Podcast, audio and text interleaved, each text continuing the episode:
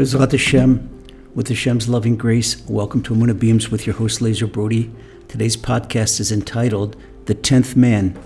Every day here in Israel, we read about another strike, another demonstration, and another threat to paralyze our country. These are terrible threats from within, both the pro and anti judicial reform factions, as well as Israel's different political parties, are each other's throats. They're all contributing to the intramural hate and that's why I don't support any of them. They don't represent the nation of Israel or national unity. Let me tell you about the real Israel, the Israel that we need to prevent the destruction of our country and to bring Mashiach. I had the privilege of serving an outstanding IDF combat unit. During the years when I was on active duty, the elite units contained a disproportional amount of young men from kibbutzim and moshavim, Israel's version of farm boys. Well, many of these kibbutzniks in our unit came from the Shomer Tzeir Kibbutzim. This is the furthest to the left kibbutz organization that was fiercely anti religious. They regarded religion and rabbis as archaic and coercive. For them, the Torah was nothing more than a guide to ancient Jewish history and folklore. So they viewed religious people as their rivals. Well, socially, I got along with these farm boys in our unit because I was a farm boy myself living on a kibbutz albeit with a thick American accent that they had fun joking about. Although I wasn't religious at all at the time, I had an affinity for Judaism because I had fond memories from the conservative synagogue that my parents belonged to back in Silver Spring, Maryland. Well, my buddy Shuki was a big husky soldier in our unit. He was the only one from Jerusalem. Although his favorite activity on furlough was attending Saturday afternoon home games of his favorite National League soccer team, Beitar Yerushalayim, when he went home, he'd put on a kippah on his head in deference to his religious father. Shuki, anyway, he ate what he wanted and dated who he wanted and did whatever he wanted because the boundaries of Torah were not exactly something he adhered to. Shuki and the kibbutzniks would argue politics all the time, especially since they were leftist Ashkenazis and he was a rabble rousing Sephardi right winger whose dad was a big activist at Menachem Begin's Herut party. At any rate, everybody loved him because he was a stand up comic who kept us rolling with his humor. We had just come back from a dangerous mission. In our unit, we had a weird reaction. We'd be more afraid and uptight after a mission than we were before the mission. After the mission, we'd all replay in our minds everything we had been through and everything that could have happened. Before a mission, no matter how good the intel was, we really didn't know what to expect. But that time, thank God, nobody was hurt and there were a few precarious moments to say the least. After we did what we had to do, we returned to our jump off base, and all of us were still clamped jawed and very tense. Our unit commander, with the brass of Northern Command, they greeted us.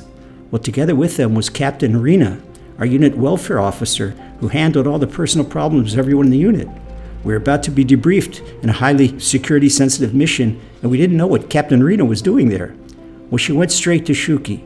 She informed him that his father had died the day before and was already buried in Jerusalem. Since we spent 36 hours before the mission at a quarantine base with final drills and briefings and cut off from the outside world, Shuki wasn't informed of his father's massive heart attack and speedy exit from the world. Now he wouldn't be able to attend his dad's funeral. As gentle as Captain Rena was, the news hit Shuki like a ton of bricks. His heart broke and he broke down and sobbed deep, heart rendering sobs. Washuki pulled an olive green rag out of his pocket and dried his eyes and then blew his nose. He then snapped back to himself. I'm going to say Kaddish, he said with conviction. I need 10 people. Well, there were three officers, and we were seven, including Shuki. But there was one problem. Yuval was the 10th man. His mother was a key leader in the Shomer Tzeir movement and an atheist. His father was a die-hard atheist who believed in nothing and blamed all the world's ills on religion, including his own. Yuval would no sooner say a prayer than he'd pledge allegiance to the government of Syria. Without him, we'd only have nine men. At two in the morning, there was simply no other people around. Well, didn't hesitate. He always did what he had to do, and this was no exception. He began the mourner's Kaddish with a tone of mixed pain and conviction Yitgadal v'yitgadash me'rabah, with a shaking voice. Well, Yuval put his hand on his head. When everybody said amen, he did too. The love of a brother in arms was much stronger than any anti religious ideology that he learned while growing up. He was the tenth man, and like everything else he did, he never disappointed anyone. I always get tears in my eyes when something reminds me of that moving moment that happened nearly 50 years ago. The real Israel, the Israel I know, is the Israel of the Yuvals and the Shukis, an Israel where everyone pulls together in unity. It's the Israel that we've seen here in Ashdod when Russian, Ethiopian, and Haredi Jews take cover in the same bomb shelter when a rocket attack catches people in the middle of fruit shopping in the market on Friday morning. It's too bad that we have to wait for Hamas and Hezbollah to bring us together. Well, the reason I don't like elections and political parties is because they tear people apart and emphasize our differences rather than our common denominators. The word in Hebrew for political party, miflaga, comes from the word root lefaleg, which means to separate. What our country needs now is not one party or the other. We need less bickering and more mutual respect. As it is, Hashem decides everything here anyway. Any connection between the politicians and their platforms is purely coincidental.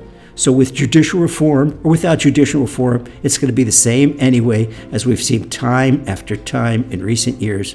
The conventional media here markets dissonance and bad mouthing, and that might be good for business, but it's bad for Mashiach. Sure, observing Torah is important, but the Holy Temple was destroyed because of intramural hate. To rebuild the temple, we must pull together. There is no choice.